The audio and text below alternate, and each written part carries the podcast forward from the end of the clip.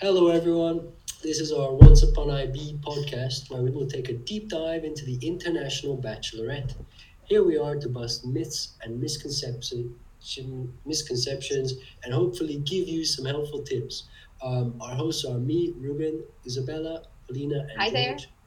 Uh, and today our guests are Denise, Eshe, and Martin. So welcome those people and let's get on with it, guys. Ooh, yeah. Uh, Okay, today's um, today we're going to talk about um, group one and group two. Their um, subjects in language and literature and language acquisition. So, um, well, before we start with that, Martin, Denise, and Ezra, can you please um, tell us what your subjects are and um, tell it a little bit more about kind of why you chose them and how it's going for you? Um, okay. Uh, do you want every single subject? Okay. Um, so I have um, self-taught Spanish, um, English B higher level, and then I have three sciences. Um, I actually chose three sciences because university require them. Uh, it's not that I wanted. um, and yeah, the English B is because I'm not the best at English, and uh, Spanish is because um, it's my native language.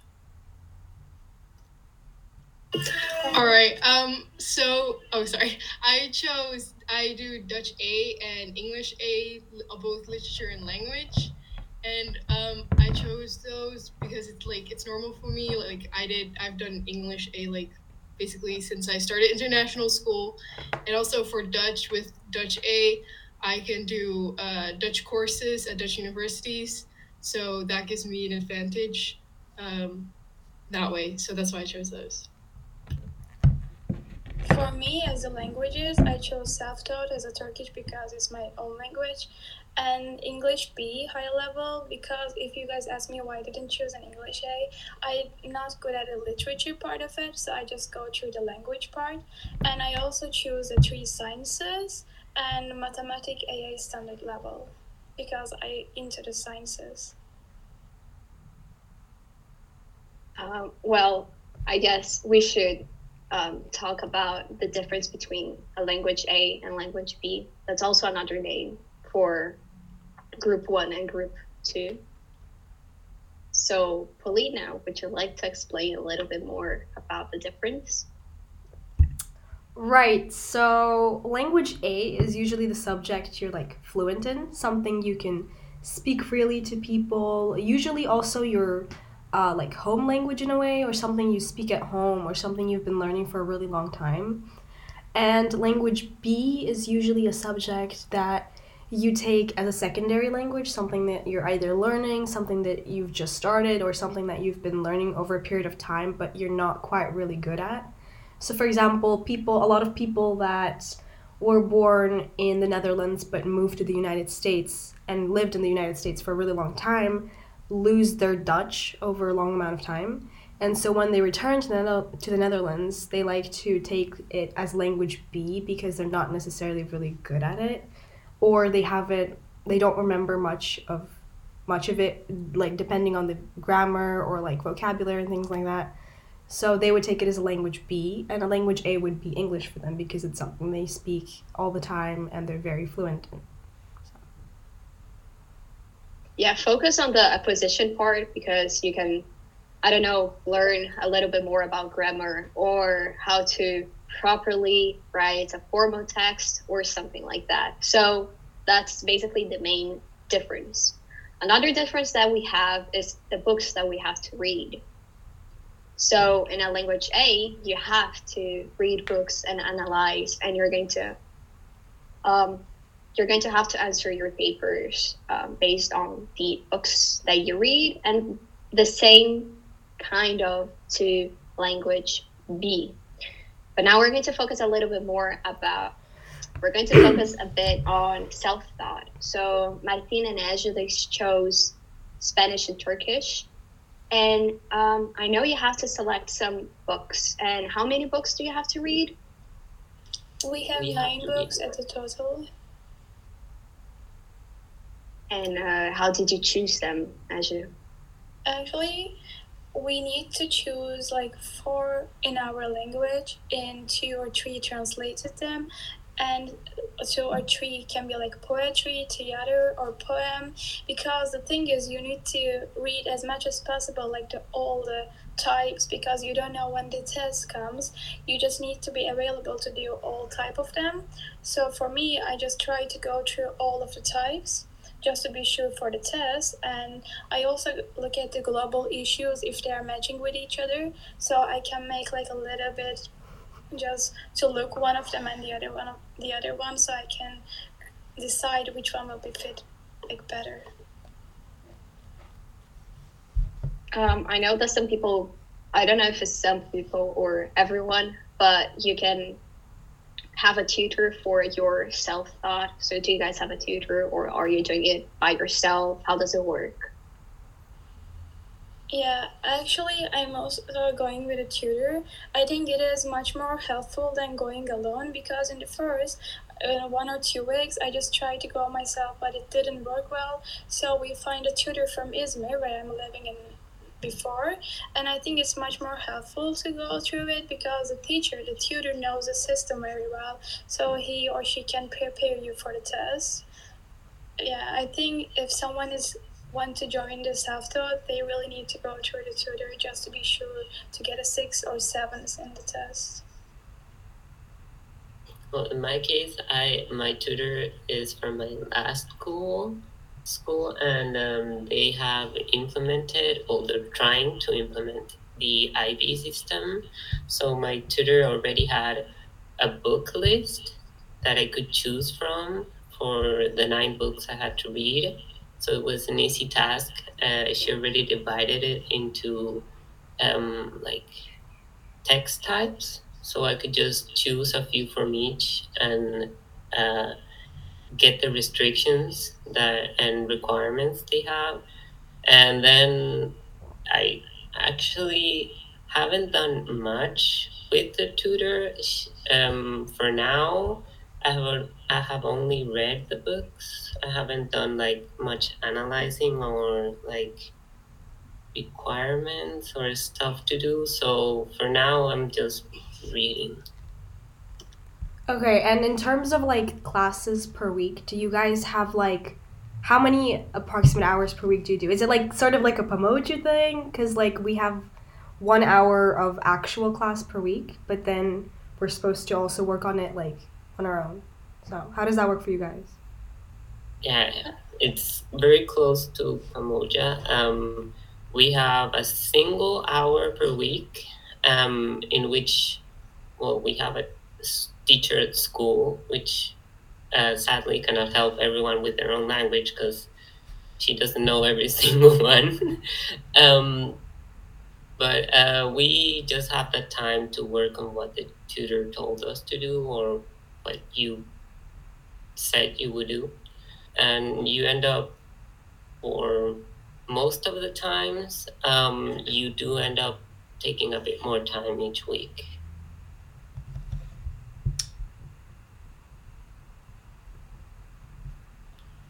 For example, for me, I'm doing it like a two hours a week. Actually, it is just a one lesson, but we make it like a double lesson because, as Martin said, we just have only one in the school and the teacher doesn't know our language, so we just need to keep going by ourselves. I think it also looks like the Pamoja. Like, you just need to be like prepared for yourself. You just need to study alone and with your tutor. Would you say that Okay. How about English B? How is English B going? So, um, I guess language well. wise. if you guys ask me like how it why it is going well for me because like I'm really okay with the language part of it but I'm really bad at the literature part. Because of that, I changed my subject. And first, I go to the English A, and then I decided that to go to the English B. In English B, you just need to do some listenings, readings, and vocabularies. You just need to know how to use a language as a grammar kind of ones for me it is a better option if you're coming from another country and you're not really fluent in it or like you're not a native speaker of english i think english b is the best option to go with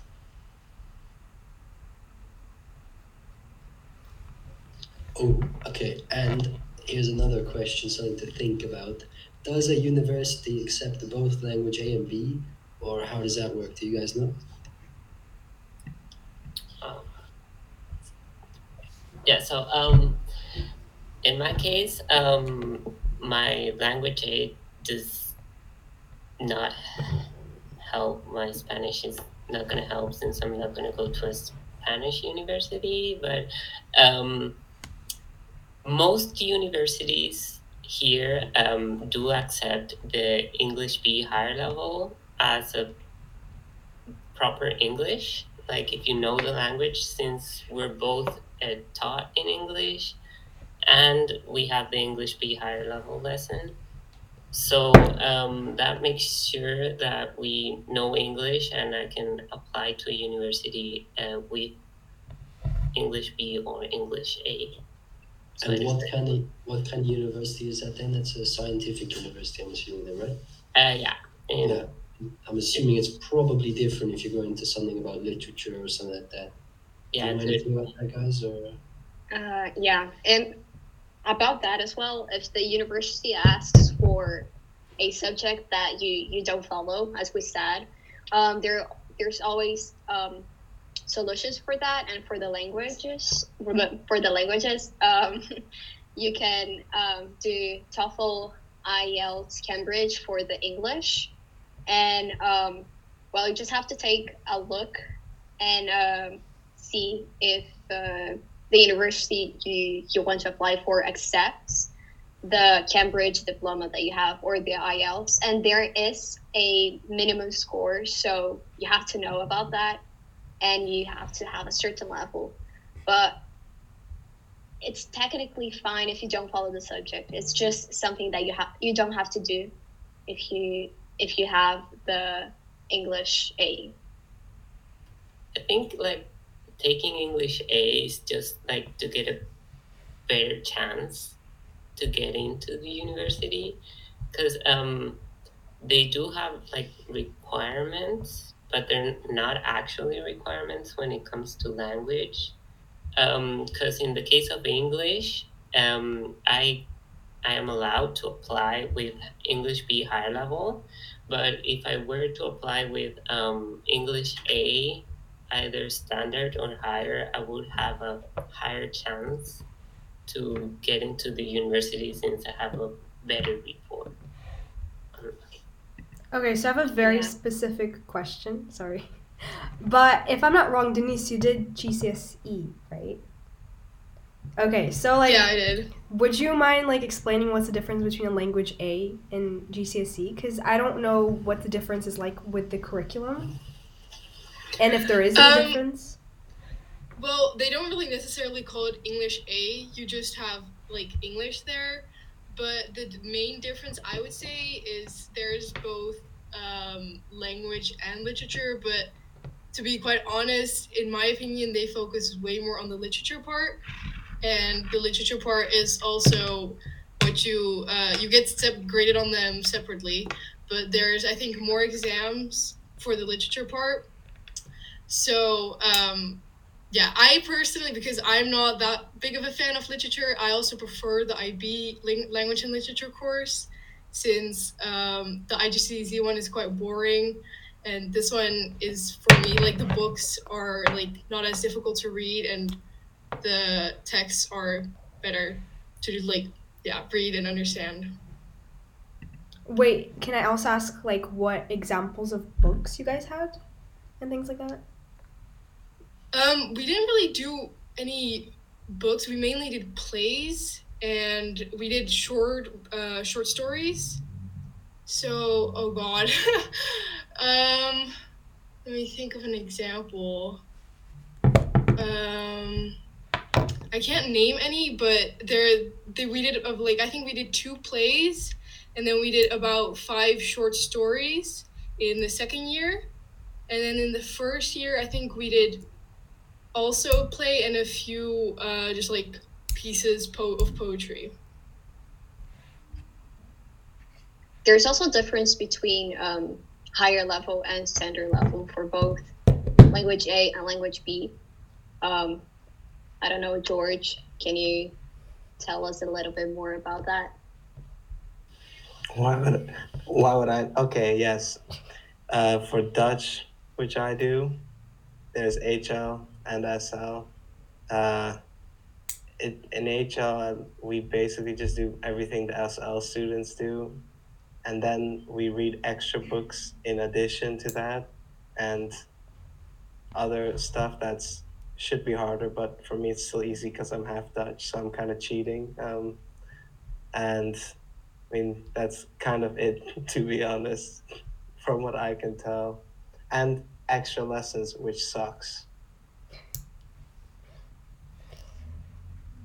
Uh, Ruben, so can you tell us a little bit more about the difference between higher level and standard level in uh, language A? Um, basically, it's uh, I think it's more two more books I believe in uh, Dutch A and uh, English A. Uh, it's two more books that you read, and then it's one more assessment for each of them, and uh, it depends I think per subject. But in Dutch, for example, where the standard level students write a paper one, they get one text to analyze. Uh, if you do higher level, you have to analyze two texts in just a bit more time so it's a lot more work uh, in the end in the final exam it's that's where it's the difference not really in the curriculum and how it's structured but more in the final exams that you uh, yeah There's also a possibility for you to take a bilingual diploma. yeah which is basically just uh, two a uh, level languages uh, it doesn't matter if they're standard level or higher level i think but it's just that if they're too high just a language a so for example, I do English A and Dutch A, and if I do pass eventually, then I should get a bilingual diploma. And it doesn't really do much; it just makes you look fancy for the universities. And how is it going for you? Uh, so far it's going all right. Yeah, not much to complain about. It's uh, not all too much work, I'd say, but you know, it depends on the person. And Denise, you're also taking um, two languages A. How is it going for you?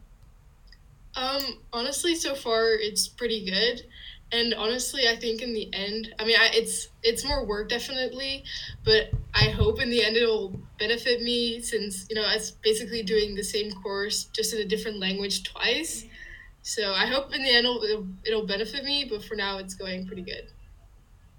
But does it help to take basically the same course in different languages, or you would say it, it just gets worse? Um, I actually asked my English teacher about this um, because I was wondering since it is the same thing, and you you know you think if you do it like twice, you basically get like twice the information. So it's like if I were to a, like take double the hours of English I take now, just yeah, just in a different language. I haven't really, to be honest, noticed any like benefits, but I hope I will. Okay, George, yeah, that's that's we've heard enough from you. Well, Thank you so George- much for that.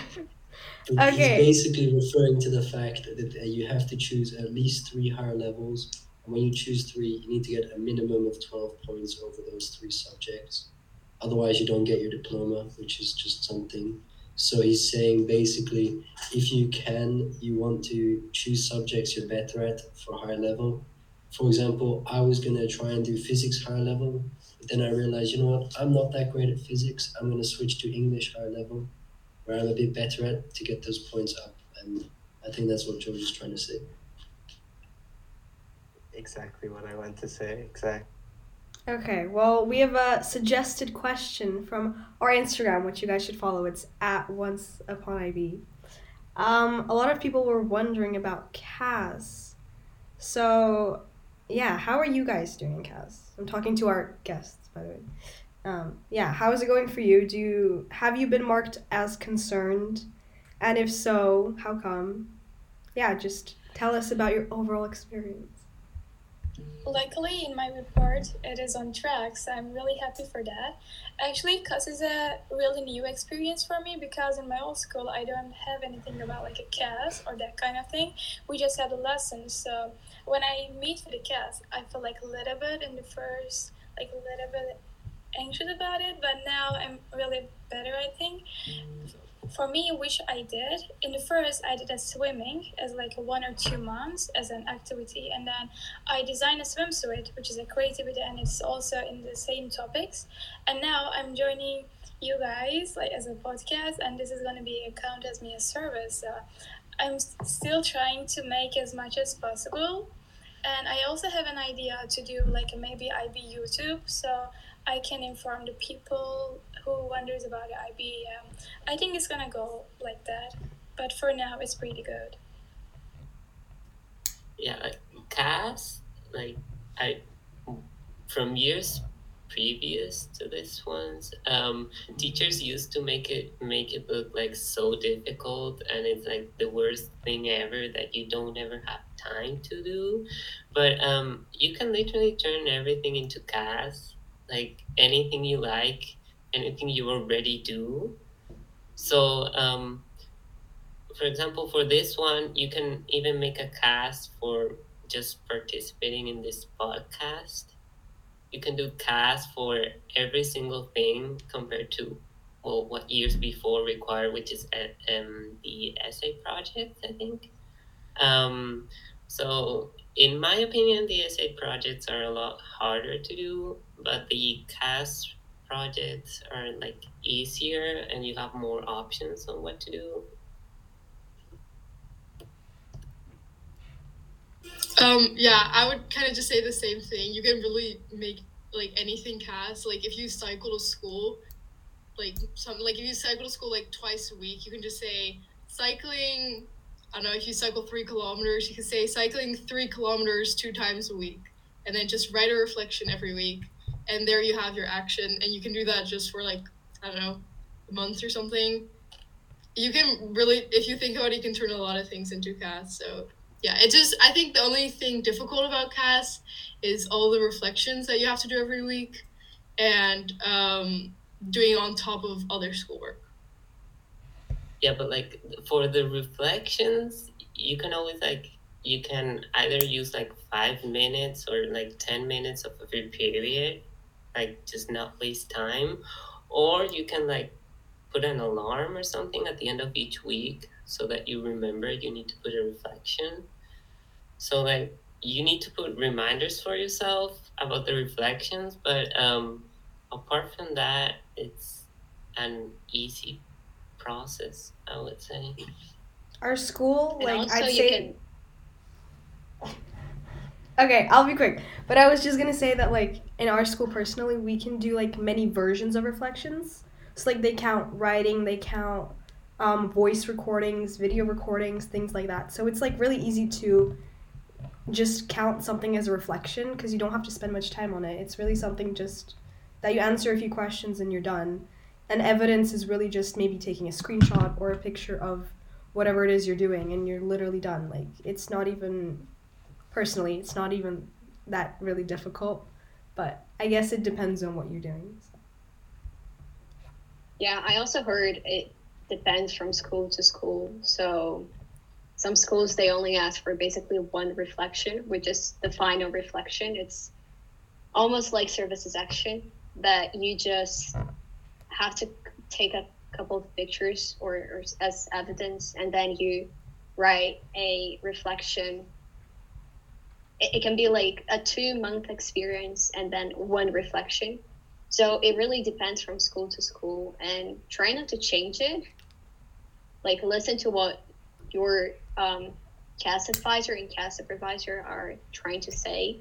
And um, if you have any questions, just ask them and try to follow the requirements that your your school is, is asking for. But like, if you're asked only for the final reflection, how do you show you were doing like a project? Like, I I guess don't get how that would. I think it would be the evidence that they look into. Like seeing continuous like pictures and things, maybe? Yeah, but wouldn't that be like almost like a reflection each week? Like, if you show enough evidence at the end, it would be almost the same as requiring you to put something each week so that it shows everything. Yeah, I don't know. It, it's really weird because if they say, oh, continuous reflections or continuous engagement, I mean, you can, if, if it's a two month experience and you show, like, you take a picture once every two weeks, that is kind of continuous, right? Or not. So I, I guess it depends. And uh, yeah, that's also tricky. So I, I don't know. I think it depends. But you do have a really good point. Yeah, we also had um, a question on how to fix CAS marked as concerned. I don't know if I know you guys haven't been marked and concerned. I don't know if any of our hosts have been marked on concerned. I don't think so. No. Likely not. No. Okay. But yeah, Ruben, Ruben, you have been marked on concerned. Yeah, well, I mean, it wasn't law. I, it wasn't right, I think, because I did stay up to date. I just I did not uh, because I'm a pretty good procrastinator. I tend to leave things until the very last moment, and I had a bunch of these projects that I hadn't typed a description for, and I hadn't started on yet. But uh, the teacher got a bit, uh, at least my supervisor thought it was a bit, because it took a few months for me to write a bit uh, of the descriptions for projects I was going to do in the future. She got a bit confused there, but uh, I talked it out with her. I sent a few emails, fixed it, and uh, now it's all good. And then, uh, yeah, that was a pretty easy case, at least with me, because I was keeping up to date with everything, weekly reflections, all that. But with, I'm not sure how others who have sort of bigger gaps in their timeline, I don't know how that works with them. But yeah. I know someone who started a project and the teacher didn't even um, check their proposal for the project until half of the project was even done. So um, they had the half of the project done, and the teacher marked it as um, like you cannot do this. Uh, it's not good enough for a class. Um, so right now, that person, I think, oh, um, that person decided to um, ask other teachers and see if the they can get that project to be accepted. I mean, what you can do, um, if you if you have times, um, if you have gaps in your timeline, which you shouldn't have, is that you have to work through um, your summer break. That's what they say you have to do. Um, so between DP one and DP two, you should have a an experience or a project, and that's how you can try to fix your timeline. But be careful with that because you have one summer break between um, DP1 and DP2. So if you if you mess up and you have a time um, a gap in your timeline that is bigger than your summer break, you're gonna have a problem, and well, that you're just not gonna. Pro- I don't know. Maybe you're not gonna get your diploma because you didn't do CAS. So do your CAS. Mm,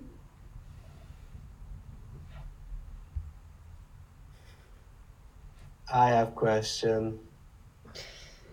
Who did a MYP? I don't know who. I'm new, so Martin, because you're a guest. What's the difference between MYP and DP? Um, okay. Um, for me, there was a big difference because I was um, I I got to the school a bit very close to DP. Um, I had I think one year or two years before DP, in which I was an MYP. Um, uh, so I was getting used to the country and changing house because it was the first time I've, I had that. Um, but for me personally, um, DP is well, teachers might picture it a lot worse than it is for now. But um, the only one that like there's a single subject that changed way too much, which is um, math. I'm doing math AA higher level.